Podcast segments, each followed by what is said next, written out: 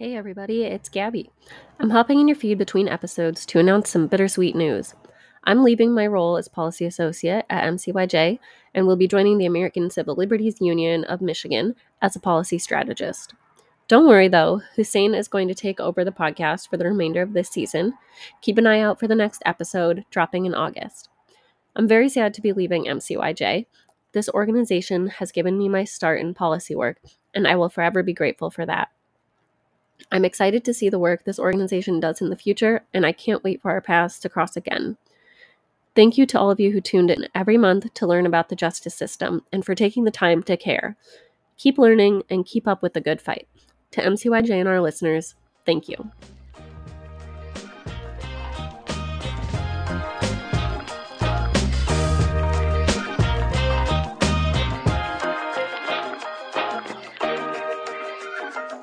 Thank you.